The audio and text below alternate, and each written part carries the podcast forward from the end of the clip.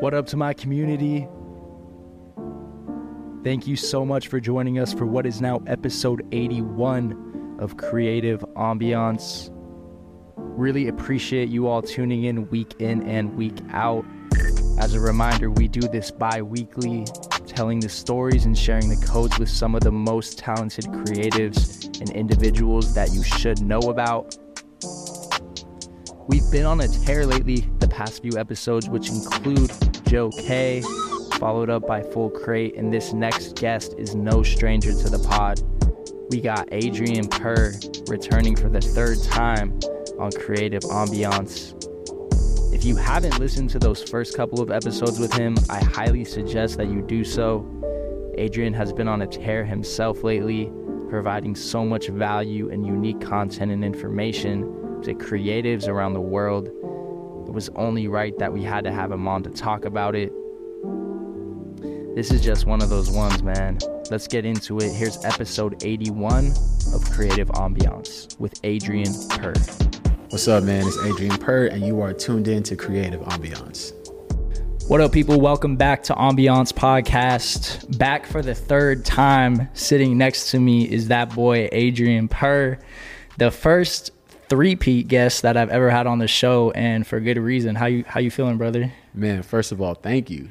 This is crazy, actually, Yeah. to be the first one to do it three times. I'm honored. Uh, bro, there's a reason for it too because I feel like it's a popular demand thing. Every time I have you on, one of the most viewed, one of the most most listened to podcasts, and I think that's because a lot of people resonate with what you're saying, and also it's kind of stirs some shit up too. Like if you, if you look you at know- like, You know, I just, I just feel like if nobody's gonna say what I want to say, I, I feel well.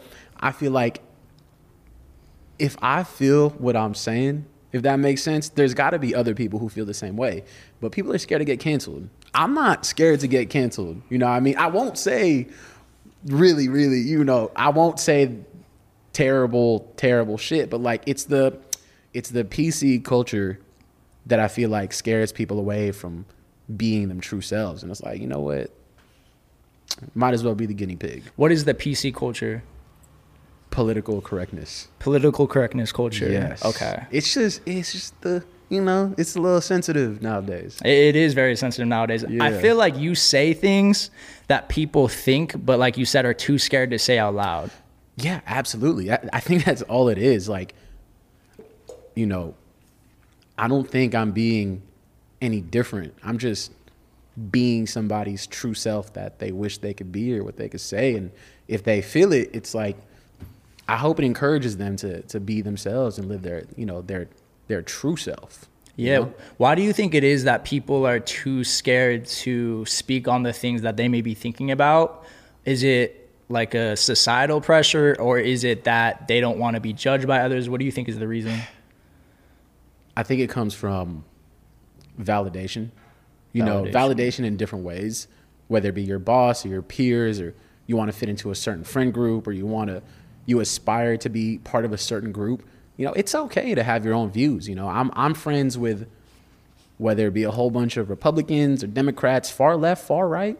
You know what I mm-hmm. mean? Like, I, not to say I don't, I don't completely judge them by their views, but ultimately I, I judge somebody by their interaction with me and Okay. um, as long as it's not too radical and it doesn't harm me or harm the people that i'm in immediate contact with in my circle then who am i to judge you for your views you know Yeah. like I don't think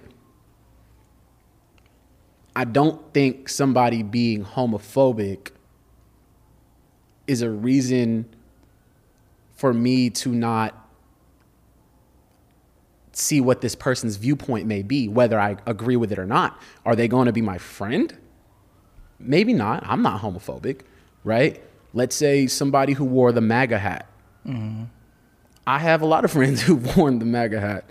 It doesn't change their interaction with me. Now, if it starts spilling into their workplace or they do inappropriate things, then that's where I'm like, okay, I can't, I can't mess with that. You know what I mean? But mm-hmm. under no circumstances do I feel like somebody's views is a reason why I'm not open minded to hear where they're coming from or you know, try to understand their perspective and why they may feel that way. Yeah, so just kind of staying open minded with people's point of view on things. And I think that's like refreshing to hear, you know, in today's age, especially with things in the past three, four years become so divisive. Yeah. I think it's important to be listening to both sides. You know what I mean? Because we're kind of in this type of culture where it's like you got to be on one side or the other, and if you're on that side, you have to agree with all the views. But every side is flawed. Like every side, you know, every side has their own propaganda. Mm-hmm. You know, like the Nazis didn't know what they were fighting for. A lot of them, like the propaganda that you know the German country was was preaching to them, be a hero for your country, not knowing what they were doing was really fucked up. Yeah, like I'm not saying I empathize for those people who did what they did, but what they were being told, like the brainwashing behind, you know, like what they must have been told to to feel that way or act that way, like by no means is it acceptable, yeah. right? And now I say that, I say that, I say that, please. I am not anti-Semitic whatsoever. yeah. But you know, I, I say that because I seen this movie. What is it? All Quiet on the Western Front and all these war movies are told from the perspective of the Allies. And this movie was told from the perspective of the Axis in World War One. Okay. And it made you realize, like, man, these people don't know what they're fighting for. Just like all these people from Russia, mm-hmm. right, invading Ukraine. They have a lot of them have no fucking idea. Yeah. They're, we're both just people at the end yeah. of the day. You know what I mean? Just like uh, you know the famous story, the World War One story, where it was Christmas Day, Mm-mm. and they're like, it's Christmas. They're both on the front line. They ended up just playing cards with each other, exchanging cigarettes. Because at the end of the day, we're just people, man. Yeah. And you know, I think we're, every side is brainwashed to a certain extent yeah. about what their views about what their views are, what's correct, what's not. And um, yeah, I just like to stay open. Absolutely, man. I'm the same way. I like to stay like kind of just open minded to both. I have a lot of friends similar to you that are on both sides. And I think it does you a service to get opinions from both sides and just like really allows you to kind of cult- cultivate your own thoughts and opinions. You know what yeah. I mean? Rather than like adopting the opinions of somebody else. Like you get to actually form that for yourself, which is, I think, what being a human being is all about. Yeah, man. You have to you have to know what the bad is to know what good is. Yeah, to you, to what good is to you. You know, because mm-hmm. that that line is different for everybody. You yeah. know what I mean? Like you said, like if somebody's homophobic, like you don't condone that, but at the end of the day, like that's their view on things. But if you were in fact gay, then that might be like a, a line where it's just like immediately fuck you. You know what I mean? Like yeah. that type of concept or scenario, I feel like applies to like every different, I don't know, topic for right, everybody. Yeah. You know, like going back to that homophobic topic, you know, like I I don't support it. I think we should be inclusive of of everybody, every sexuality, every gender. Yeah. But um you never know how they were raised. Mm-hmm. You know, I mean, they could have been raised in a family who was completely homophobic, and they were never taught that. So you can understand why they're like that. Yeah, I'm not the person. I might not be the person to, to change their point of view, but I can understand why they might act that way. And I, I have faith that people can change. You know, yeah. my views have changed along the way. We're humans. We're constantly evolving.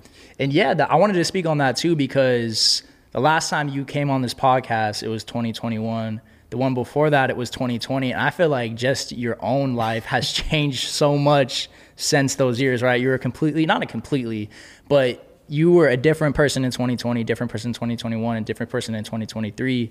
And it's been really dope to watch you grow into different stages of your life, and so much has happened. So, how would you describe like this current state of AP compared to, I don't know, those previous times that you came on the show?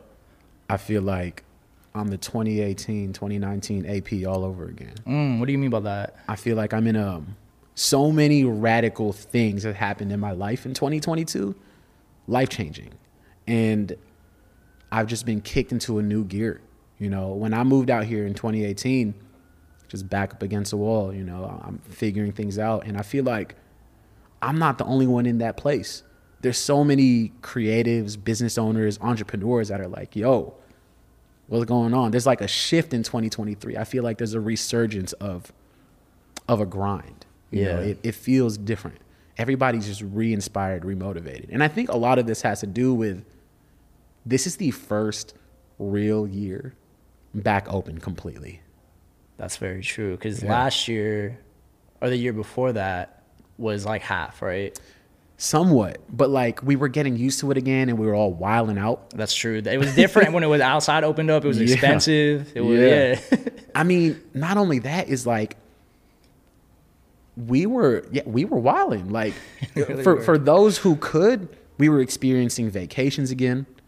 We were we were traveling again. You know, work was booming. And now it just feels like regular life. Mm-hmm. That's like we lived in such a fairy tale. Because after when things started opening up, end of 2020 and then 2021, you know, if you really grinded it out, you were working. Like shit was popping. And that's because we were making up for what we lost in 2020 in 2022 if you're already on that wave you, you, you just you riding it. Yeah. 2023 back to reality. Mm-hmm. It feels like where we were 2018 2019 you gotta you know it's it's constantly adapting reinventing yourself like you can't just keep doing the same thing over and over so that's just where I feel like I'm at. Like, how do I adapt?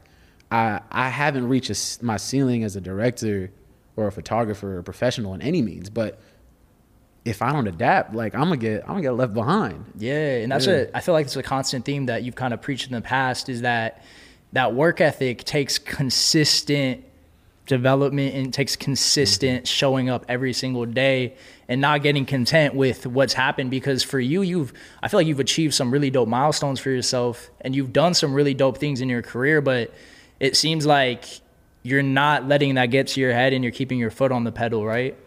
Yeah, man. Like, I'm grateful for everything that I've been able to do. Everybody who's ever given me an opportunity to shine, but yeah, I don't know. I just treat, I treat my wins like my losses, and I'll say this: I hate losing more than I like winning, and and that might sound toxic, but it's it's real, man. Like I I've taken so many L's, mm-hmm. you know, and it just continues driving me to just excel, you know, and I've had business deals go wrong. I've I've had you know so many video treatments that I've sent in as a director that don't get picked. Bro, I literally direct probably 3 to 5% on what I write on. Really? Yeah, I mean That's that's, every that's every director. I'm I feel like I'm lucky cuz I know music producers who are super lit that maybe only like one song of one production of theirs out of like a thousand that they make Wow. might be a hit. Wow. Might be. Everybody's just kind of just throwing darts at the dartboard, you know? Yeah. This creative field is not for the faint of heart. And that's just what it is, you know? Everybody has a everybody can make a podcast. Mm-hmm. Everybody can be a photographer. So it's like I just got to constantly figure it out as I go. Yeah, and I feel like you're doing that currently with like a, a lot of different ventures that you um, have started either in the past year or the uh, pre- or previous to that, right? You're like you have this new wave of TikTok that you're doing, which I want to get into definitely. I know you have a new LLC you opened up, so definitely want to get into that. But first, I wanted to touch on uh, some of these pivotal changes that you're talking about that happened in 2022. I know that. Um, there's a few of them, but one of them is the the passing of your father, right? Yeah. So if you're okay with talking about it, can you talk about how that kind of impacted your life last year and and what that's done to you in, ter- in terms of shaping you into this like new version of yourself? Yeah, man. Actually, I feel like a lot of what's driving me now is because I'm filling in the shoes that that my dad left. So it's not just me that I got to show up for. I'm showing up for for the shoes my dad left behind. You know, and, and that mm-hmm. was he was supporting my mom. He was supporting the family in different ways. You know, and at first it crippled me. I felt like it was going to cripple me. Um, but I like to find the silver linings in everything. Um, and not to say I wasn't motivated prior, because I was I was going, Yeah, you were. but it just kicked me into a gear that I didn't know existed. I knew eventually it was gonna happen at some point in my life, but it happened when I didn't expect it. It was just so sudden. Like one, yeah, just one morning, he was there, and that night, he never said a word again. So quick. Crazy. Yeah. And it just nothing about his passing necessarily made me more motivated. It was more so I just got to show up in an even bigger way than I did before to make up him not being there for my family physically or or financially, whatever way it was, emotionally, I, I got to be there for the both of us. And um, yeah, I think it's been my biggest motivator. right Kind of like doing it in his name, right? yeah, I feel that, man, and it's it's kind of hard because like you like you explained something so un un uh expected. How are you supposed to prepare for something like that? Like you know what I mean? Like You as don't, our generation, like I think we're the same age, somewhere within like the five, three to five year gap. It's like you don't expect shit like that to happen until you're probably like well into your 40s, 50s, 60s, right? yeah, man. So he was healthy. He never had a heart attack, never had a stroke. wow. Like, it just happened. it Yeah. caught us by surprise. The event. I'm, I'm actually in the process of like making a film about it. I have like a. Yeah, I somewhat. No, actually, that whole day was a blur. That happened on the day of my gallery Oh shit. in San Francisco. The gallery you did. Was it the, the We Are Golden? No, gallery it or- uh, um, it's called Para Cultura, the Okay. one I did in October. It was um, during the one I did in San Francisco. So, long story short, I wake up in the morning, the morning of my gallery, see my mom, uh, didn't see my dad. I think he was like still sleeping or whatever. Saw my dog, told my mom, hey, I'll see you guys there tonight. I'm going to go prepare for the gallery. Went to go grab my coffee and my breakfast, made my way to the gallery in San Francisco. I got a call from my mom. She was crying. She's like, your dad fell and he like can't get up. And I was like, I'm turning around. I'm absolutely turning around. She was like, No, it's okay. Like, I'll just see you there later. I was like, What are you fucking talking about? I'm turning my ass around. Like, I got one dad. I could do a fucking gallery whenever. Yeah. Turn my ass around home. I arrive home probably like maybe seven minutes. I'd been driving for like 15. I get back in seven. I was driving my Jeep like 120. Sheesh. Bro, I was running reds. I was going around. I was zooming around motherfuckers, man. Damn. Yeah. Man, the only difference between me and an ambulance, I had no siren. I pulled up home, seen an ambulance there, went into my parents' bedroom. The paramedics were already there. I said, Dad, what happened? And he was like, uh, you can't really make out what he's saying. They're trying to pick him up, and I guess like he he fell or whatever.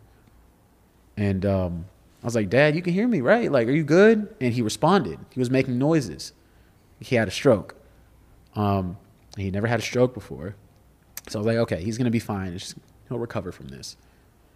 And I was asking him questions. I was like, can you see me? And uh, he was responding just fine. They put him out on the stretcher, taking him out the front porch. And I looked at him. I was like, Dad, don't don't bullshit me. You're you're good, right? Like you can hear me.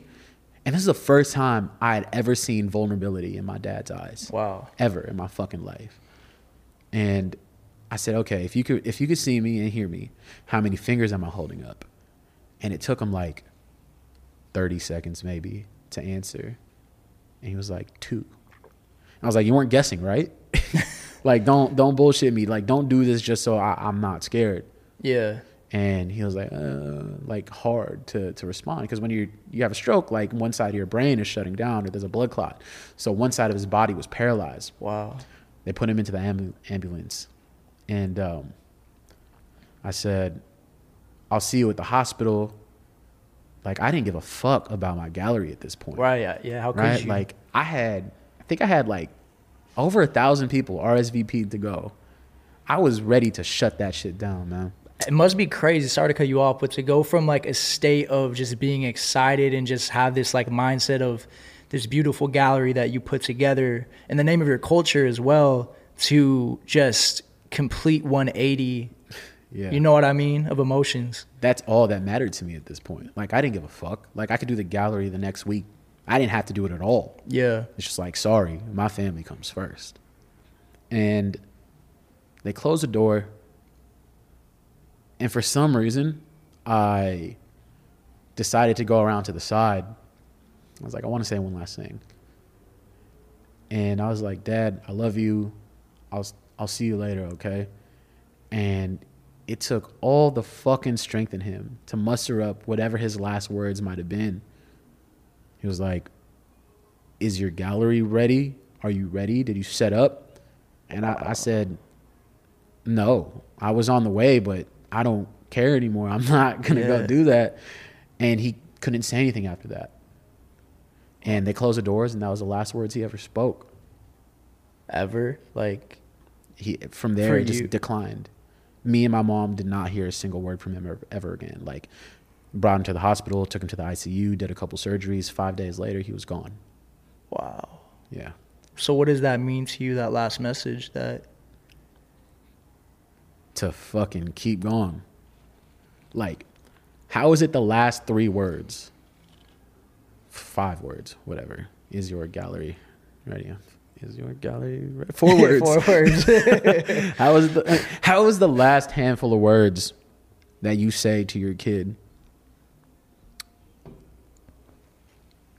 something that has nothing to do with I love you, I'll see you later, or take care of your, your mom for me. Or it, had everything to it's just it's just like him. It's just like keep pushing forward. yeah. You got this. Mhm. I, granted, he didn't know it was going to be his last handful of words, but it was just so symbolic to me. Yeah. And it just let me know, like, yeah, fuck, I got to go through with this. Like, if this is the last thing my dad's going to say to me, I got to go through with it, man. Like, that, there's no bitching out now. I show up to the gallery, not in the mood for it. Just, I think there was like 900 something or so people that showed up. It was crazy. Hometown loves. It was Oh yeah. nuts, bro. Back in the hometown too. bro, it was packed beyond belief. And and not to shade the gallery or whatever, but I couldn't wait for it to be over. I just had to put on a face like thanks for coming. And everybody was like praising me. I love what you're doing for the culture. I had to do all these interviews. And, and when I say I had to do all these things, like I put myself in this position to to do these things, and, and I'm appreciative of it. But Mhm. that's the last thing on my mind, man. I could not wait to go to the hospital that night Of course. and just leave. And everything was over. Pulled up to the after party for like five minutes. I was like, I can't be here. Y'all celebrating, whatever, pop your bottles, but I just I can't do it. Was the gallery successful too? It was. It was incredible. Like I can't believe nine hundred something people came out, bro. Yeah. I felt like a fucking rapper. you know what I mean? I felt, bro, it was nuts. Seen at an entourage. bro.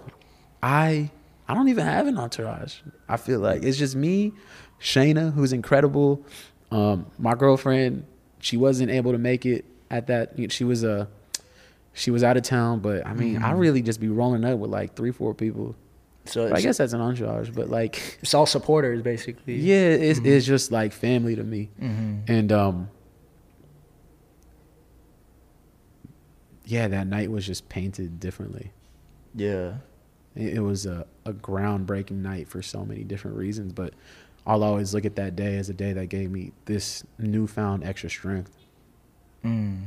Like that's a day that my my life changed Absolutely. in different ways. It was sent me to a new chapter. Yeah. Yeah. And post that, how have you proceeded? Like, are you this new mindset you have? Is it like a new perspective? And can you kind of explain what that new perspective is like for you? Um, my perspective hasn't necessarily changed because I've always the things that I'm doing now I've always believed in. It just kicked it into a higher gear. Okay. Um, as for family, I've always loved my family. I've always put them first. So, not much change in that aspect. But when it comes to I ain't got time to play no motherfucking games with nobody. That's just that was already what it was, but now it's just Amplified. yeah, ten Okay. times.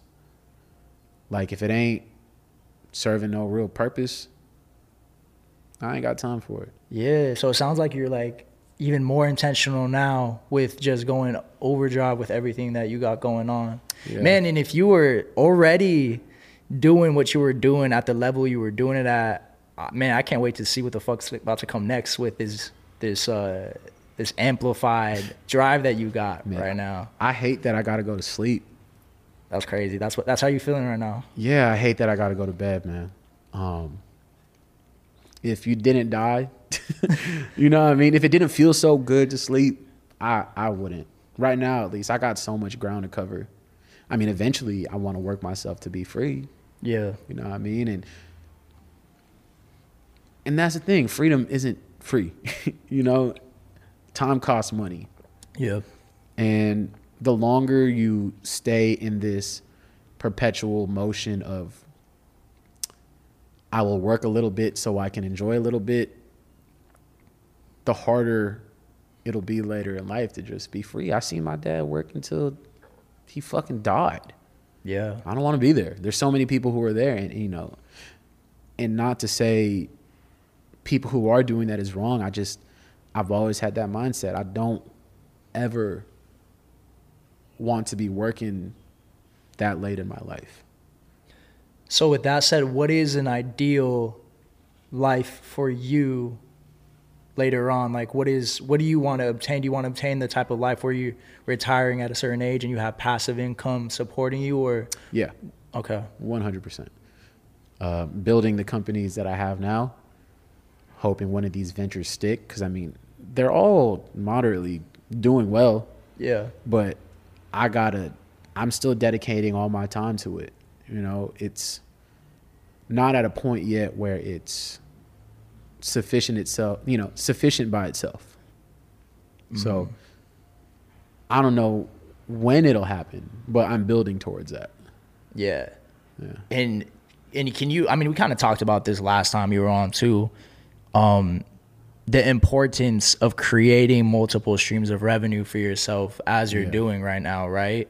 To set yourself up to get to that stage in life. So can you explain like how you've done that with your own situation currently? I mean, I have this thing called a REIT, R E I T. It's a real estate investment portfolio. You don't own houses outright to your name, but you, you it's like a it's like a mutual fund. Okay. Or not a mutual fund. It's like a, an ETF, Okay. but for property. Um, I still have my stocks, which stocks aren't doing too hot right now, but I don't plan on selling them. Yeah. Um, and I just have my companies that I'm growing. You know, I want to get to a spot where I could just direct what's going on in the company and, and have people do the editing and directing and producing so that I could just be hands off. They hired, I don't want them to hire me for a director every single gig. Like I want them to hire the company because they know if I have my hand within this this company, you know you're going to get that caliber of quality and storytelling because you trust all of my directors, all of my photographers, videographers, and whatnot. Like an agency, basically. Okay. Yeah. Have you have you realized that like you going a thousand miles per hour and going so hard is not sustainable for a long term? Is that why you're kind of wanting to just figure out ways to step back and like let your your reputation and your money work for itself? I mean, I always knew that. Okay. I'm going 110 miles per hour until I'm like, I don't know, 40. Because the last thing I want to do is be working until I'm 65. Yeah. Like working at a moderate pace. And like I said, it, there's nothing wrong with that if that's what you do. Yeah, I mm-hmm. never had a problem with that. I just don't see myself working until I'm 62, 63, 64, living for the weekends. While I'm healthy, while I'm young, I'm gonna work myself away with and enjoy it at a younger age. Hopefully, by the time I'm in my 40s, I'm more free. and you've always had this mindset. You said kind of. Yeah, yeah. Like I work this hard so I can be. F- I worked this hard so I could be free earlier in life. Yeah. Like you said, money. I mean, freedom isn't free. No, it's not, man. Time costs money. Like your free time really there's a price to pay. And that's just what it is, unfortunately, you know. And fortunately and unfortunately, you know, I mean, we don't we all seen communism doesn't work, you know what I mean? Like you get shitty Yeah. quality all around. But um yeah, I never intended to grind 100 miles per hour until the day I died. No. Fuck no. Fuck that. I grind this hard just so I could be freer later on, man. And when I, I'm gonna just reach a finish line sooner. That's all. Do you think though, like you're saying this now, right? Do you think that at a certain point, let's say you get to that golden age of like 40, whatever that that that that age comes, do you think that you're just gonna be so like gun ho on just like the process, like you just love the process of getting successful or just just winning in your field that you're gonna get to that age and just gonna be like, damn, like my appetite has kind of grown. You know what I mean? To a bigger thing. You know? I, Hell no. no. I do not want to live Elon Musk's life, bro. Okay. I want to live the chill, easy life. Me, my wife, my kids, whenever that may be in the future, my family, bro, and just fucking chill.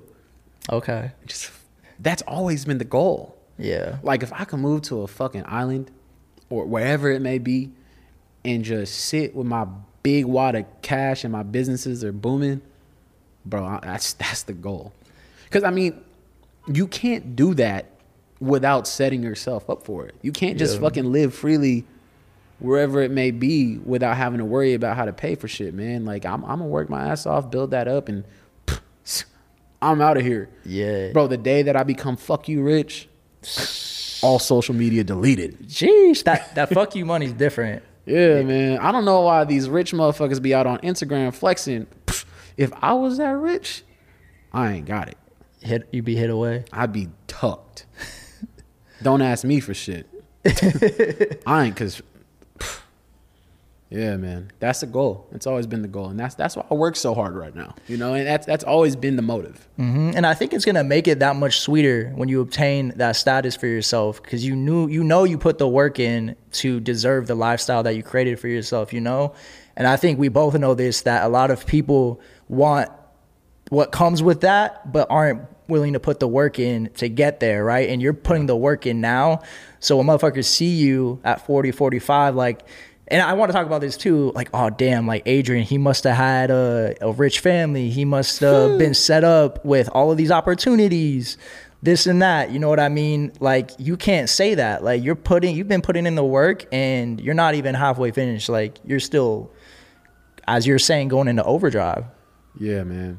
It's I'm surprised every time I get those comments, but I mean, it just it just lets me know I'm I'm on the right path. I'm in the right direction for people to think I must have had like super rich parents or a really privileged privileged upbringing.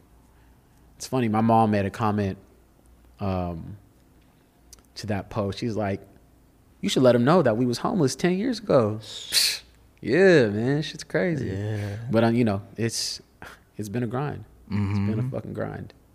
Yeah, and speaking on the freedom piece, I think I think this is like applicable to a lot of the listeners. That's why I'm going to say it is a lot of people are I feel like are looking for that dream job that is going to allow them to quote unquote like do what they love for a living, right? Which is a very rare status to achieve. Like I feel like you have to with that said you have to work a lot of jobs that you fucking hate to get to that job that you quote unquote love to do and you don't have to work a day in your life. Yeah. But also for some people, maybe the dream job isn't necessarily doing what you love for work. Maybe it's doing something that you may not love, but it allows you to live a life that you love outside of that job. You know what I mean? That's what I've been thinking about also too. I agree. Get you to whatever gets you to that end goal, whatever's most efficient. For me, this is efficient. Yeah. Like I want to get to the finish line faster, so I'm gonna do it this way. There's no one method that's the end all be all. You know what I mean? Like I like we said last time, man. If you work in corporate, if you work in that nine to five, don't quit that shit, man. Don't be stupid. Yeah. You know, like get them benefits, bro. I know a lot of graphic designers or other creatives that work these jobs that they might not necessarily love. But you do that long enough and you fuel your creative side, or whatever it may be, you know, it, it, it lets you create without worrying about paying for your bills. And we spoke about that mm. last time, you know, it's just whatever by any means necessary, bro. And and for me, this is my any means necessary. It just depends where your end goal is at. Yeah, and it, I I feel I feel like you know this too. It's like you're very blessed to be able to do something that you do love because you do love filmmaking. You do Yeah. love that different aspects of it. So it's even sweeter when you create a life for yourself like you have that where you're making a sustainable great amount of money from something that you also love. It is. It's definitely a blessing, but don't get me wrong. I done done a lot of video making and photo taking for shit that I can't stand and I would never do anymore.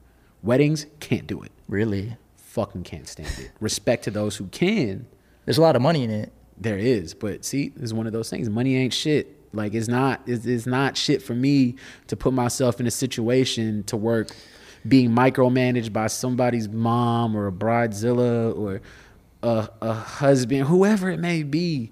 Like dog, you are hiring me for my look, for whatever it may be. You saw the photos that I took from this one wedding. I'm gonna do it this way. You is not about to micromanage the fuck out of me. Yeah, No, those are the those are probably the most difficult clients is the wedding clients. Um, for me, it has been. But I mean, I've also done some boring, soul sucking corporate shit. It's like I, dude, I would look at my my watch and be like, "Damn, you telling me only thirty minutes went by these past three hours? Fuck, am I doing here?" Yeah, So you know, I've taken a lot of L's, man. I, I've been a fucking cable wrangler, mm-hmm. a light plugging inner, a fucking C stand setter upper. But yeah, I mean, ultimately, it all landed me to where I am today. You know, I, I I'm blessed to have gone through all the bullshit. Yeah. Yeah. And you have to do that for yourself, right? Like you have to work those those shitty jobs that we are talking about to put yourself in the position. And I think it goes back to the freedom part that you said right now, right? Like you don't have to necessarily hoe out for jobs, like for gigs. Like you created a, a situation for yourself where you can pick and choose the jobs you want to take. And that's a sense of freedom that not everybody can obtain. Yeah, yeah, man. It took a lot of years to get to that, though. Yeah. a lot of trial and error, man. How many how many years you been doing it now? I first picked up a video camera probably 2010, 2011. 2010, 2011. Wow. I didn't start doing it full time maybe until 2014. Okay. And then I quit my last job. I worked at a candy store. Candy I store? 20 I think 2014 or so. Oh, and I said. I'm never working a no motherfucking job ever again after this. No. Wow. Yeah. And I just went full balls to the wall. And, you know, it, I had a little pushback from family, but, you know, Yeah. uh, I think they're all right with it. they are. Yeah, and it takes a certain type of belief in yourself to go for something like that, right? and delusion, Delusion, okay. delusional confidence. Delusional It's confidence. real shit, man. Like, me in 2014, I, I had the same confidence I do now. I think a lot of it is what drove me into these rooms, into these opportunities. Like I believed in myself. I think a, a big, an upper, an upper hand that I had was having somebody believe in my vision, the way I believed in my vision. Like I would talk to whether it be a commissioner or an executive producer or whoever it may be to give me these opportunities. Like, nah, I promise you, I'm the person for this. Mm. Yeah. And whether or not you what, did you know you were the person for it, or is it is there an aspect to it of you like playing the part? You know what I mean too. Even if you're not quite that person yet, like just playing the part of you being the person for that job, if that makes sense. Is that Yeah, no, that makes sense.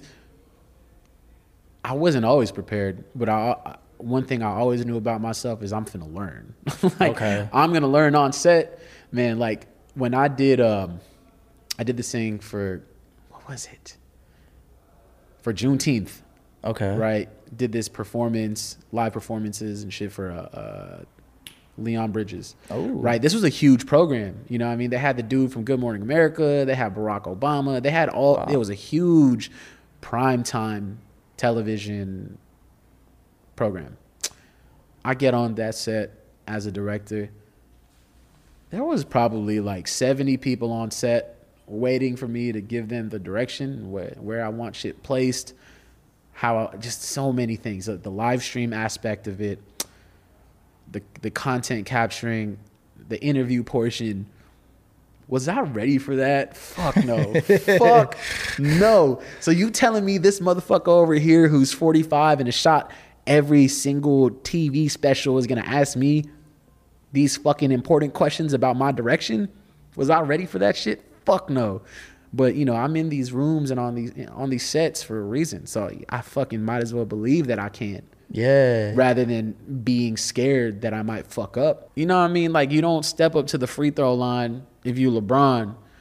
Actually, I take that back. I I am no fucking LeBron. I am not the goat. Make that clear.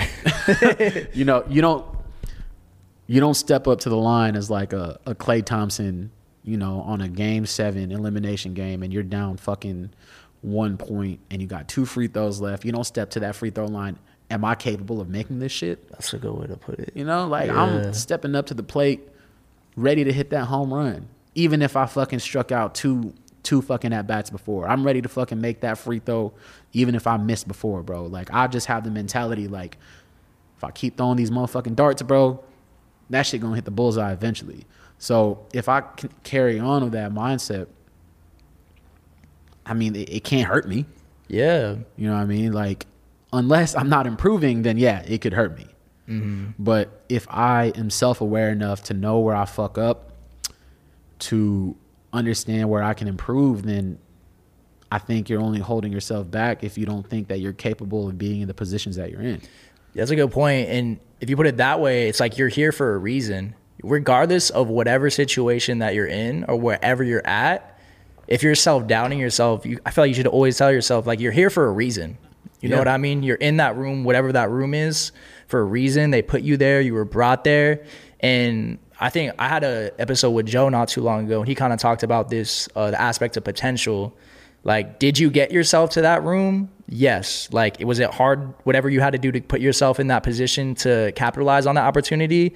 Like, yes, you, you did that for yourself. Now it's like, what are you going to do with that situation? I feel like that's what separates the good ones from the great ones. It's like, can you capitalize on what you did to put yourself in that position, right? You know that Eminem song, Lose Yourself, that intro? Yeah. Dun, dun, dun, dun, dun, dun, dun, dun.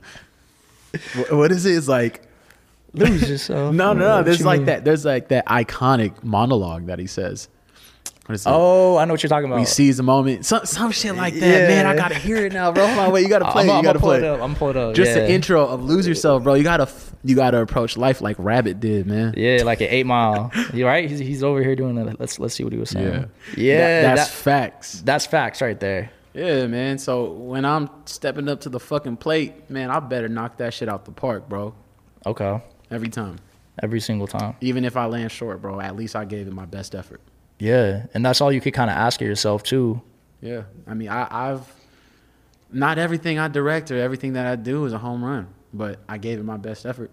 Yeah, like you were saying earlier, it's kind of like playing your odds too. Like obviously, every single performance, whether you're athlete, whether you're creative, is not going to be a banger. Yeah. You know what I mean? But what is that going to do? Stop you from from doing it? Right. If you know you're capable and you're growing, why stop yourself? Yeah, absolutely. So let's talk about this. Uh, this I don't want to say it's a challenge. I would I would just say it's a it's a new movement you're doing uh, with with this TikTok Yo, yeah. content 365 um, movement you got going on. Can you talk a little bit about what you're doing and what your goal is with that? Honestly, my goal with this that I wrote down in 2023, I mean 2023. My goal with this that I wrote down in December of 2022, by the end of the year, I wanted to have 10,000 TikTok followers. I thought it was going to take the entire year to get to that. Wow. Yeah. And That, that's that's all it was. I wanted to do an experiment by casually posting on TikTok 365 days.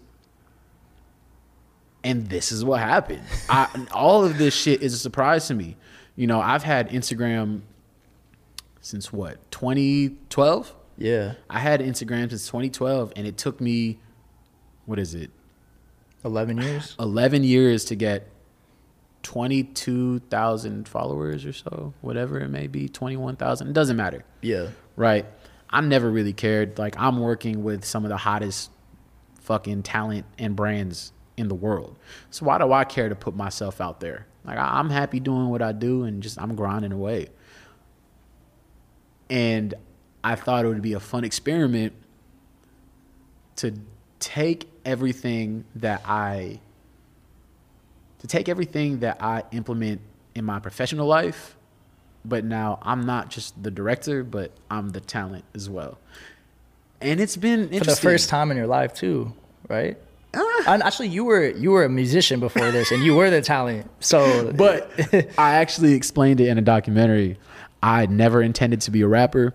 I never wanted to be a, a rapper in my later years in life. I literally made that because I had no other friends to make music videos around. oh, so you're like practicing on yourself, basically. Yeah. Okay. and uh, people just so happened to like it, and so I continued on with it. But it was just another way to take video selfies. how else, bro? And, and that's how I started making my own music videos. I mean, my that's how I started making music videos for others. Word. People would ask me, "Yo, who does your music videos?" I do. I set it up on a tripod, or I tell my homies to hold the camera a certain way and move it a certain way. I I, I write out the scenes and I edit it. They was- they were like, "Yo, could you make mine?" And I would just do it for free for all the homies. And eventually, I started getting paid 150, 200 For a video. a full fucking music video. Wow. Yeah. bro, I was doing $150 music videos, bro. I thought getting paid $400 to do a music video was a lot of money. Bro, what? Pri- Yeah. pri- top price went up, bro. Are you kidding me? Yesterday's price is not yeah, today's price. that that was crazy. And and I stopped rapping. I was like, I ain't got to fucking rap no more, man. yeah. I got friends who could really rap. Mm-hmm. And you guys are gonna pay me like two hundred some dollars to do these? Say less. Yeah. Yeah, man. And that was a part of your journey. That was part of it. And um, so yeah it was like my first you know all those years combined has culminated into what i put into my tiktoks now Yeah. people keep telling me to do youtube man. I'm not gonna do youtube so stop asking me to do youtube. I, I work a real job bro. So i can't do tiktok instagram and youtube man. I, it's just too much. I think one day one day i will do youtube but you know when i'm not doing the 365 thing i'll the goal is to make one or two maybe three pieces of intentional content in a month and i just live do my thing, work my job, but in order to build this uh this following of, people seeing it's all a new audience actually, which Yeah. is crazy. You know, in order to show people I got what it takes, like I just got to flood the streets. Yeah. What you you're not just flooding it, you're flooding it with quality shit too. Thank you. There's kind not- of. I think Bro, no, it's I, I mean if you haven't checked his content out for those of you listening, whether you don't know who AP is or whether you just haven't seen his TikTok yet, I'll drop a link in the description, but I mean the man is a filmmaker, but his shit is like A1 and it's refreshing. It's it's not like the other TikTok videos you see. It's refreshing content and uh yeah, it's just it's quality too. So how much work does it take to to to make these videos because i mean you have to be doing it consistently for obviously the entire year so how how what are some of the challenges that come along with with this uh tiktok content I only want to stay a couple weeks ahead because everything's always changing. You know, whether it be current events or how I'm feeling or where I'm at. I could just shoot everything and be a month or two ahead of time, but so many things change, you know? So I just I want to stay current. Um, that's step one. Step two is my goals are aligned properly. Like I, I have the right the way I approach it is different than content creators. And thankfully for me, I've had great guidance. Shout out to, to Ray, shout out to Shayna, shout out to my girlfriend. They've all had a hand in steering me into the right direction. how so my goal isn't to go viral. My goal is just to be me. You know, my girl Sam, she'd been telling me to do this since last year. She's like, Your life is interesting. Like, you do XYZ that people want to know the behind the scenes of. Why don't you make content around it? And there was such a negative stigma behind content creator that I had in my mind Yeah. that I've seen. It's just so played and so tired, especially in this space, you know? Yeah. And I'll get to that later. Like the originality aspect, like, bro, I'm a motherfucking film director. The fuck I look like being a content creator. And that's just real, man. And, and I'm not looking at it as a content creator. I'm just making films, you know. I'm I'm showing my photography. And I think people can sense that it's genuine. You know, I, I've had so Shayna is part of my team also, and she, she plays so many positions. She's pushed me since last year. You know, she's project managed, managed, been my publicist for for so many of the projects that I've done in 2022. She had just allowed me to uh I don't know, just just stay on track, you know, like we talk every day. Um and just big shout out to Ray. He's a talent manager, and uh, he just gave me really good advice. You know, like what my why is.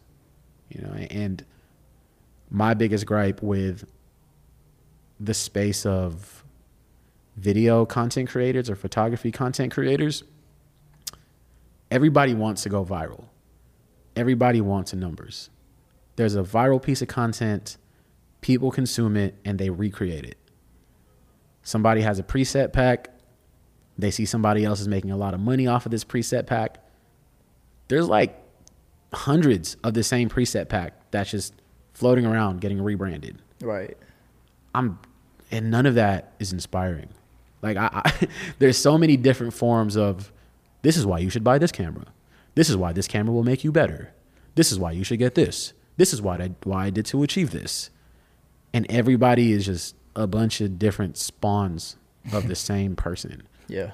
It's played. And my favorite YouTubers, man, like they don't post consistently anymore. And so many of them are so burnt out. I'm happy Casey Neistat is back. Oh yeah. Dude, One of the goats. incredible. Yeah.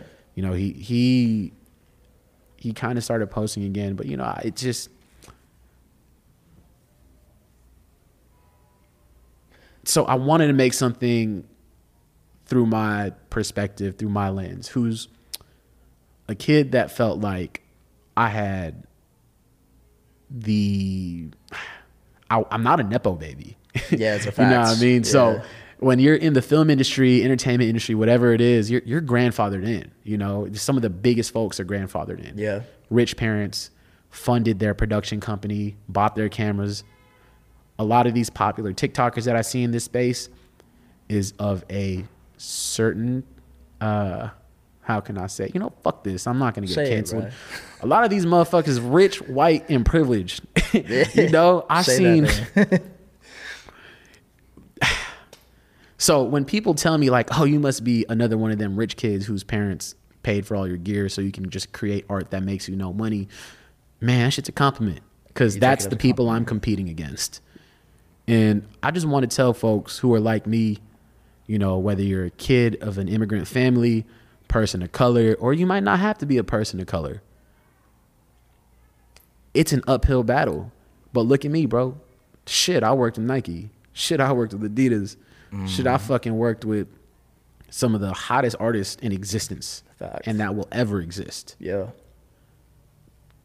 If I could do it, so can you, man. If I could figure this shit out, everything that I've ever learned about this film industry shit and how to use a camera and storytelling was free by trial and error. And I'm just trying to be the person I wish I knew when I was 18 or 19 and lost with a fucking camera, thinking that better gear was going to make me better films when it doesn't, and just guide the younger me in the right direction. Like, look at me, I am the hope. Like, thankfully, there, there's thankfully there's more of a uh, what is the word? not variety. What's something that's uh what's another diverse. Okay. Thankfully there's more diversity in this space nowadays. I but, see what know, you mean now. Okay. Like stories from people who have a following isn't very diverse. You know what I mean? And now, you know, I, I enjoy the inclusion. Like I would love to see what somebody who doesn't look like me makes. It's such a interesting look into their perspective, into their culture, whatever it may be, and through just through their lives. I mean, that's what storytelling is, whether it's with a photo or a video. There's more of an appetite for that type Um, for me, for you, yeah. for me, you know, and I think a certain demographic of people love seeing unrelatable skiing in the Alps, you know, vacation and wherever, you know, in Turks. There's a certain demographic for that. But me and Chaz, my business partner in Loopy Watermelon, man, we're, I feel like we represent the bigger piece of the pie who aspires to be where these people are. And um, yeah, I just want to be an example of if I can do it, if we can do it, me and my friends can do it, like you can too. And this shit's free, just trial and error, man. Yeah. And I'm not gatekeeping no information. And I feel like people can sense that. Yeah, and I think that's what a lot of your content speaks towards too, right? Like you're giving free game on whether it's filmmaking advice, you're breaking down like videos that you've directed and how you did it. You're giving uh, details about how you get you got certain shots done, and then also like you're you're also replying to everybody. I noticed within the videos too, so you're not just like acting salesy, like you're trying to sell somebody something. Like you're just here to actually help people out. Yeah, man, that's a goal. You know, whether it was, you know, with my galleries prior or my Instagram posts prior, I just try to be the role model that I wish I, I knew when I was at the younger and lost ages, ripe ages of not knowing what to do with my camera and this uh, talent I wanted to build. Yeah, And that's my concept. It's just simple, just free game. free game. If I learned it for free, honestly, you can learn it for free. It's just patience, perseverance, practice. That's a lot of P's. It's a lot of P's pushing P, pushing a lot of Ps. P's right now. AP. Man, that, that's honestly all it is, man. You know, I, and mind you, I'm, I'm not at the top of the industry, but I can live a comfortable life. You know, you can show your parents like this is a real job. You can really do this. And you don't have to be self made. Bro, you could work corporately under whatever company or umbrella doing some creative work. Like it exists. You don't have to follow what your parents' idea of what the American dream is. Because the American dream is different for everybody, you know? And Yeah. and uh, there's so many people who I run into who are my age that say, "Man, I wish I had made that career path decision back back in the day and, and did something different." And now they feel like they got to live this life of mundane misery until the day they die. When honestly, they don't have to. I mean, it's scary to change, but you know, I think it. Some people, all it takes is that that little that little push. Like you could do this because I've definitely received that push by a lot of people. And who am I not to continue paying that forward to the people who helped me along the way? Have you ever been in situations where you wanted to quit or you didn't know if you could do it anymore? No, never reach Never. a burnout point. No, Wow. I love this shit too much. Okay. Yeah. I mean, there's been points where I hated the job that I was doing, like you were saying, but no, never at one point did I feel like giving up. Okay. Yeah. I think uh, going back to what you were saying too about those that are saying things about you that aren't true in regards to being set up for this life that you have now and, and receiving some type of funding from like your parents or whatever and taking it as a compliment. I, I see what you're saying because back before you were popping or or just having the sort of stature success you have now, like folks folks weren't saying that. You know what I mean? Yeah. Like the reason why they're saying that now is because you've created a life for yourself that allows people to even hate on you in that way. Like look at LeBron, bro. How many people hate on LeBron? If LeBron wasn't LeBron, Yeah. if he was a bench player, if he was a six a six man, like Nobody would care. nobody would be saying Yeah. this shit about him. Yeah. The yeah, so I take it as a compliment. It's like Mm-hmm. sick. If that's what it looks like to you, cool. but man, I, I'll work hard, man. I'll work hard because I am scared of being broke again. Yeah, especially when you came from that life, you know what it feels like. You don't ever want to go back to it. Never. Uh. uh So what I was gonna ask you, what type of content can we expect from you on that that channel? I know some of it you talked about was free game. I know I've seen some uh, some different short films and and whatnot. I have a rough plan, but as corny as it sounds, I just just want to make what I enjoy. Okay. I don't want it to feel like I'm forcing out my subject matter. Okay. Like when I went to the I went to this Fast and the Furious event, I was genuinely excited. It's like sick. I'm gonna just take iPhone footage, make a voiceover, make a vlog. Like no That- shot list going into it, nothing like that. No, it's just I had I had crafted you know an intention behind it. Mm-hmm. My my intention was you're my plus one, but you know and and it just came naturally. I don't have a set plan. yeah, no, I don't. I have rough ideas. Um, I want to make original short films for my TikTok, and that's that's just about it. It's like what you said. It's a free game. You ain't never gonna find me selling no motherfucking classes. You ain't never gonna find me selling shit to you that I don't use myself, Yeah. and I don't use nobody's shit. So I ain't selling you nobody's shit. like there's so many. Uh, people always ask me, "How do you color your stuff? What's the LUT pack? Share it." LUT is um, stands for lookup table, and I don't fucking use them, man. All these people who are selling these LUT packs and color presets, they're not professional colorists. I mean, there's some. There are some, and they're fucking great, and I've tried them. Um, but they differ from camera to camera. A lot of times they're made for red cameras, ARRI cameras, but I'm not shooting with that shit on a day to day basis. Fuck no. I'm using my iPhone. And truth be told, all those films that you've seen and that everybody's seen, $1,500 camera Wow, all of them. four years old. I got it in 2018. I shoot in 4K. I don't even shoot RAW. It doesn't even have autofocus.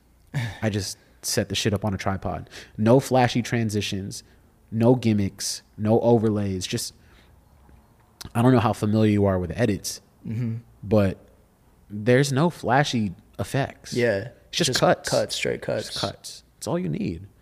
So what do you think it is that that differentiates yours from your content from others? Telling a story. Okay. It's always been what it's about. Even back when I was shooting music videos for myself, there was a purpose, there was an intent. When I was shooting music videos for, you know, even like the the local artists back home who are not local anymore. You know what I mean? We we would have video concepts.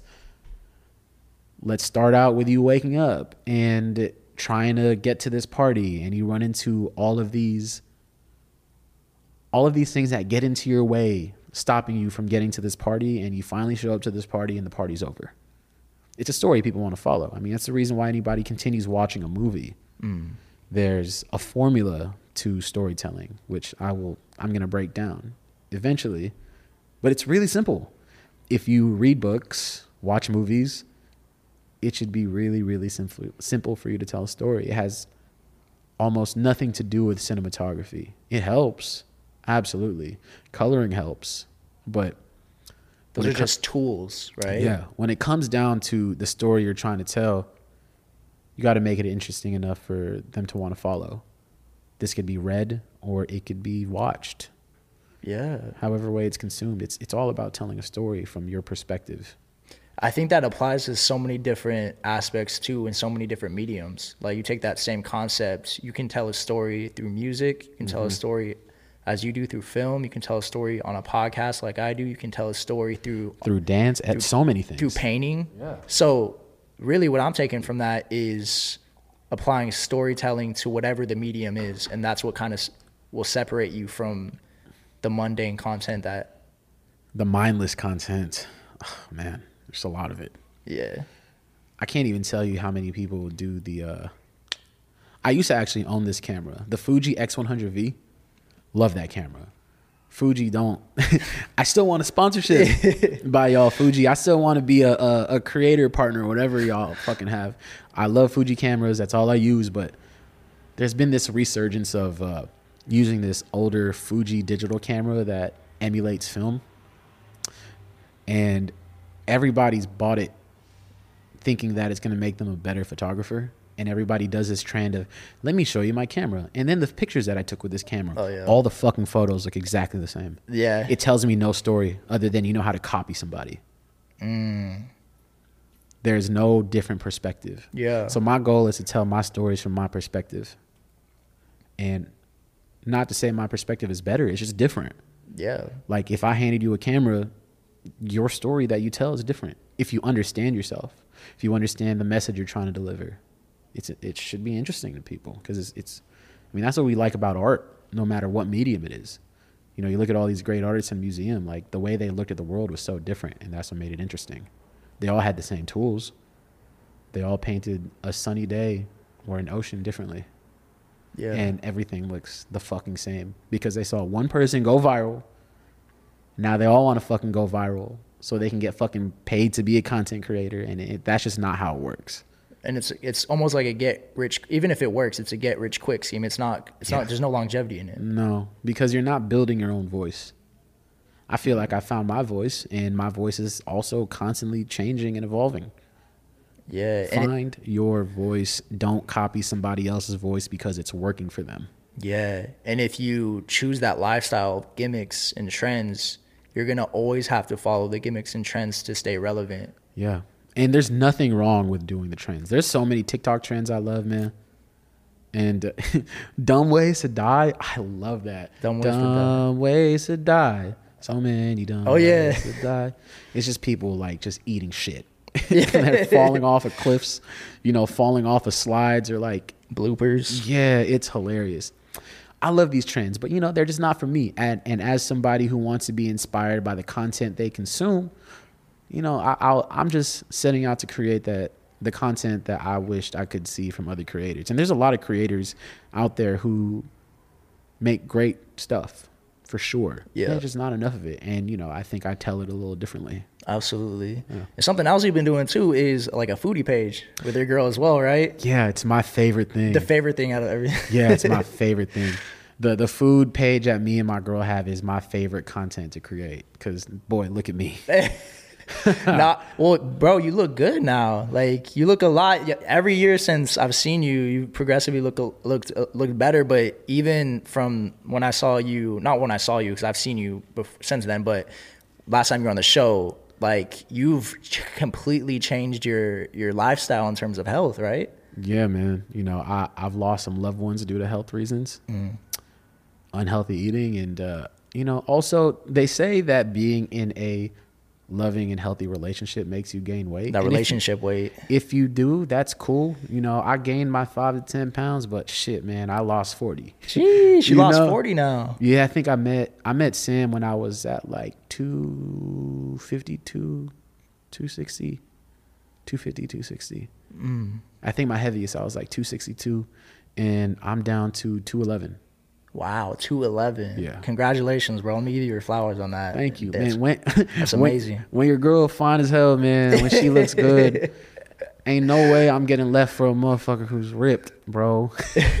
As soon as you as soon as you got with her, you're like, let me hit the gym or what? Nah, I, I was already on this journey. You know, at Okay. my at my heaviest, I was like 302, 305.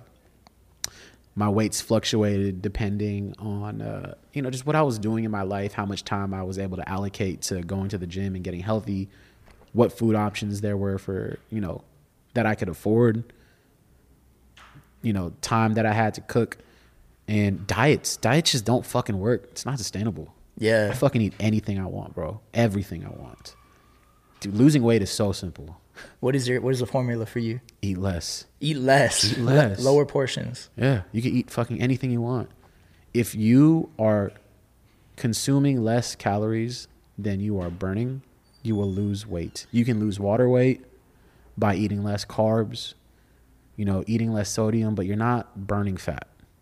Mm. One of my favorite pages actually actually shout out to him.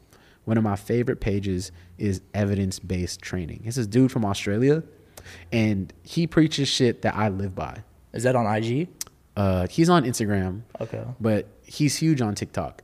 Just Okay. huge dude, fucking ripped. Well, actually, he's not ripped. He's toned. He's cut. He's really, really cut. Um, good looking dude too, man. So you know, Yeah. like this man knows what he's talking about. Yeah. Shit. I mean, if you if you're if you look healthy, you look good. You know, Mm-hmm. and in no part of my life did I ever feel like I looked good. Really? because I I was confident. Yeah, you've always had confidence. I've always had confidence, but I, I never looked in the mirror was like, this motherfucker look hella good. No, never. Interesting. Nah. I, I I still don't feel like that. But I think I'm getting closer.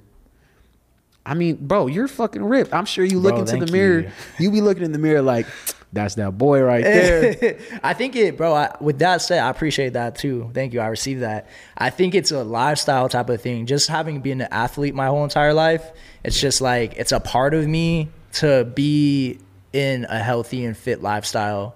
So it almost is a is a side effect of it. You know what I mean? Yeah, and uh, I'm, you know, I, I'm sh- making strides towards to getting to that point. And that guy, evidence based training, he preaches just eat less calories. Like going keto, it'll help speed up that process. Intermittent fasting, yeah, sure, that's fucking great, but all of these are just. I'm not a nutritionist or a science dietitian, whatever, scientist, dietitian, whatever Scientist, fucking I don't know what the fuck you call these people. Yeah. I ain't no doctor, but all of these, you know, fad diets are just ways to get you to eat less calories. Even Ozempic. just in different languages. Yeah, I have friends who are on Ozempic and uh, fucking they lose weight. What is that? It's just like an injection to. Oh. They, so they do. They use it for like diabetics to consume less food and less sugar intake or whatever. But Word. it's just a. It's an appetite suppressant. Okay. Yeah, I mean, I I started out taking appetite suppressants, not as Ozempic, but Mm-hmm. I take probiotics, I take fucking daily vitamins, fish oil, all these things. It, it helps me, but ultimately, if I take these things and I overeat, and in a week's time I'm eating more calories than I'm burning, shit, I'm gonna gain weight. It's so simple Yeah. people say eat more fats, less carbs. Don't eat fats, eat more carbs. Bro, there are more calorie dense food depending on, you know, you, you could eat a cookie that has fucking 300 calories or you can eat like a smaller portion of chicken and broccoli that probably has fucking less calories in your entire cookie, but you're to feel full. Yeah. You know what I mean? It's, it's so simple. Just eat less calories. Yeah, you don't have to overcomplicate it because Mm-hmm. once you overcomplicate it, that's what makes it harder for you to follow the diet in general. And then you hop off the diet where you weren't eating any carbs. When your fucking body starts consuming carbs and retaining that fucking water or all that extra sodium that, that you were fucking holding out on, you- you're to be pissed. You're to be like, fuck, my body is shocked again. Yeah. Just eat whatever the fuck you want, just less of it. It's so simple. I love that outlook on it. You don't have to make it so hard for yourself. No, man. I mean, I, I eat less red meat, but I mean, I, I love fish though. So it doesn't hurt me to fucking eat less red meat. But if I wanted a fucking steak, I'm fucking eating that steak, bro. and I hate the saying, what works for you doesn't work for somebody else. Bro, yes, it does. Just fuck, I, if you eat less calories than you're fucking burning, I promise you it's gonna work. There's not a single person in fucking existence who has consumed less calories than they're burning and has gained fucking weight. it's like a fact. It's a scientific fact. Like, yeah, it's bro. not- like, yeah, I hate that saying, bro. Like that may that might work for you, but not for me. Bitch, is cause you hungry. yeah, you're not truly doing it for yourself. You fucking be eating, bro. Like Yeah, we've all been simple, there too, bro. And and like as I'm still big, but as like an ex morbidly obese person, Ex morbidly obese. dude, it's so simple. Yeah. and that's you know in, in that food page man i just get to indulge i don't eat everything that you see on camera i fucking box up half of it me and sam eat the rest later mm. we just love good food And Yeah. i'm not about to let a diet tell me what i can and can't enjoy because i want to be fucking pescatarian for weight loss purposes. Yeah, just live your life, bro. Yeah, too. bro. There's no way I'm giving up fucking raw fish. Got me fucked up. Hell no. Yeah, and I mean to go back to the foodie page, like I've tried a few of the places that you put on there, and every time I'm just not disappointed. Y'all don't miss, like at all on those recommendations. Thank you. You hear that, babe? Yeah, listen, I I've been I'm a follower of the foodies page. What is it called? What is the handle? I think we're foodies. I think we're foodies. And yeah, just that came about because we're we're not foodies, but like we enjoy eating good food, and we'll be real. You know, like if there's something that we didn't like, or you know that could have been better, like a, a better dish, we'll, we'll tell people, and we've said it. yeah, It's like this is what to order, this is what not. No, I don't say not to order, but if you prefer this, you this will work for you. it's such a dope thing to do with your partner too. You know what I mean? Like bonding over food. Yeah, we love to eat, man. You guys like the same shit, or is it? Has there is there something you guys don't necessarily agree on in terms of food? nah, I, we're pretty open to everything. The only thing I won't eat is like octopus. Octopus. Yeah. Okay.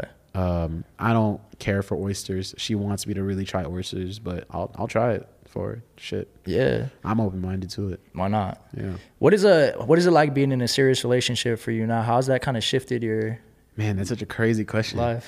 What's it like being in a serious relationship? For I never looked at it as a s- I'm not saying it's not serious. It's just like I guess it could be looked at as a serious relationship, but it's it's just a relationship, bro. Like she's my Yeah. fucking best friend. That's my life partner. That's my dog. And that's just somebody that I can see later down the line. Like mm-hmm. that's really my dog. Like I love her. Yeah. There's no other way to put it. Like I never looked at it as like I want to be in a serious relationship with you, and, and I'm gonna respect her and the relationship within like a s- serious relationship boundaries. But we just we just treat each other with, with respect. Prior to meeting Sam, my goals were uh, always the same: saving up for my future my future kids' school because we sending them to private school for. Oh, you already know, started on that. Ben. Wow. Yeah, you know. That's also that's how you break generational curses right there. Yeah. Let's I- go. in an investment account, there is tuition just paid for already. I love to hear that, King. Um, my goal was to just be the man, you know, like there's roles that men got to do, man. It's, it's taking care of the family by any means necessary. And I was always prepared for that prior to meeting her. You just as you finally you met her. Yeah. Like you just you were you were prepared to meet the person. You just hadn't met that person yet, and now Yeah, I, I was always working towards those goals, and, and she just happened to we happened to cross paths, and it's it worked out. We both don't drink. Yeah. it's incredible. You know, uh, there's so many things that we align on culturally, views, and she just inspires me in so many different ways. Yeah. Love seeing her grow. Um, we just push each other to be better versions of ourselves. yeah, And that's what you want out of a partner you know it's it's not the lust that you would uh, you would think when you were younger granted she's hot as fuck 10 out of 10 smoke show but, but you know there's so many greater things than, than, than just that. That aren't surface level. yeah. Yeah. yeah. She like pulled things out of me that i didn't realize that i had within me. But you know we, we give each other the the freedom to do as we please you know? Like she wants to go take a trip somewhere. She wants to go somewhere. Like we not on no fucking you need to tell me everything leash. Like i trust you. You trust me. We're gonna live our lives. Like i believe in like the venn diagram like this is my life this is her life and we shared the relationship in the middle i think a lot of relationships falter and become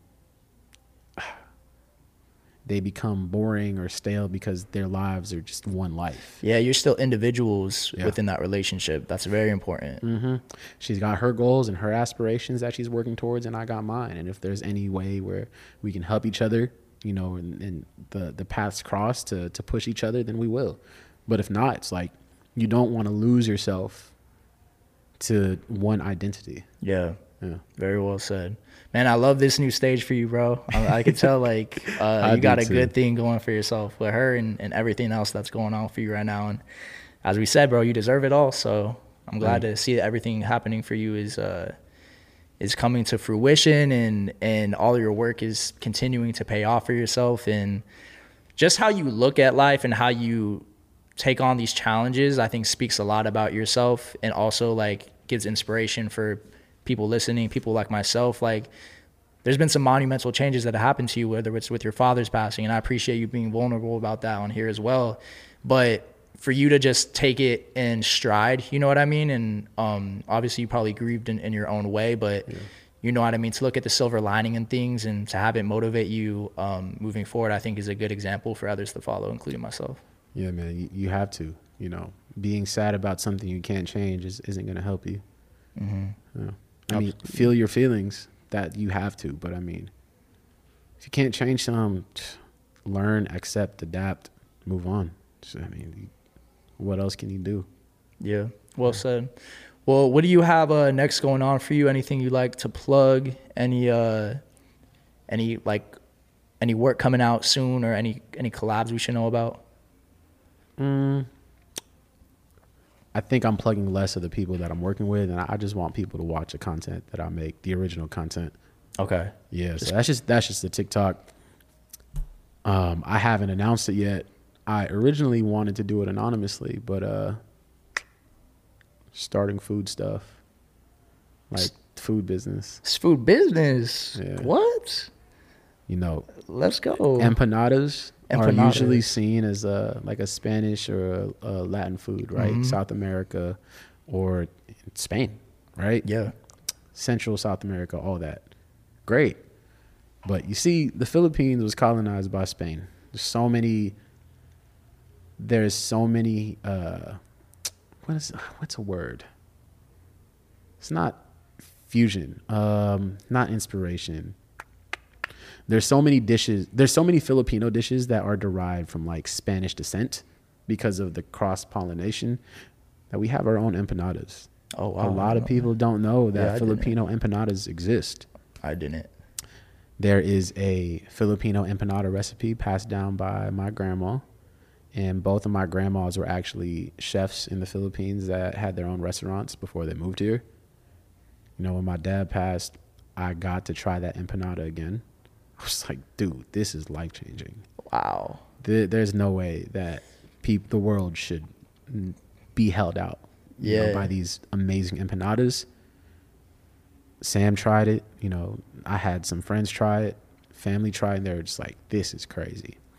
I learned how to make it, and uh, we're gonna step into the empanada business. What? That's crazy. it's, it's got a story yeah. behind it too. Yeah, man. The name of it is uh, Empa Mama. Empa Mama. Let's go. I love that. Yeah, because we called our grandma Mama. Empa Mama? Yeah. That's what I love so that it's name. like empanada, Mama, Empa Mama. It's kind of like how pho, pho spots be having those uh those um like fuck him long. Yeah, yeah. yeah having yeah. the like if you know you know. yeah. Shit. So stepping into that. So that's gonna be a fun little adventure, you know. And these are all just darts at the dartboard. Yeah.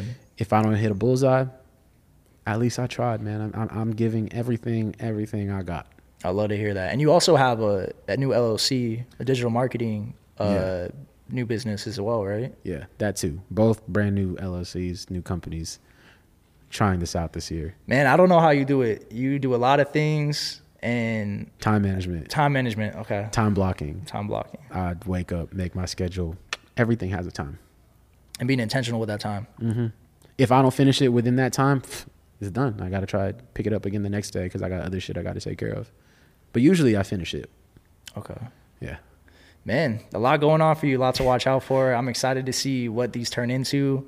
Also, it, I'm gonna plug this again. If you're not following AP on TikTok, you can kind of follow this entire entire journey that you're on on yeah. that page. So continue to tap in there. I'm gonna be tapped in and man, we're gonna do a round four sometime yeah. in the near future too, bro. So I appreciate you coming on here, dropping gems as always, giving free game, and thank you for just being who you are and allowing us to uh, get a peep into your life. Man, thank you again for having me, bro. It was fun. Absolutely, man. Well, from Ambiance, Creative Ambiance, this is Levi AP checking out for a third time. We'll see you guys next time. Later. Peace.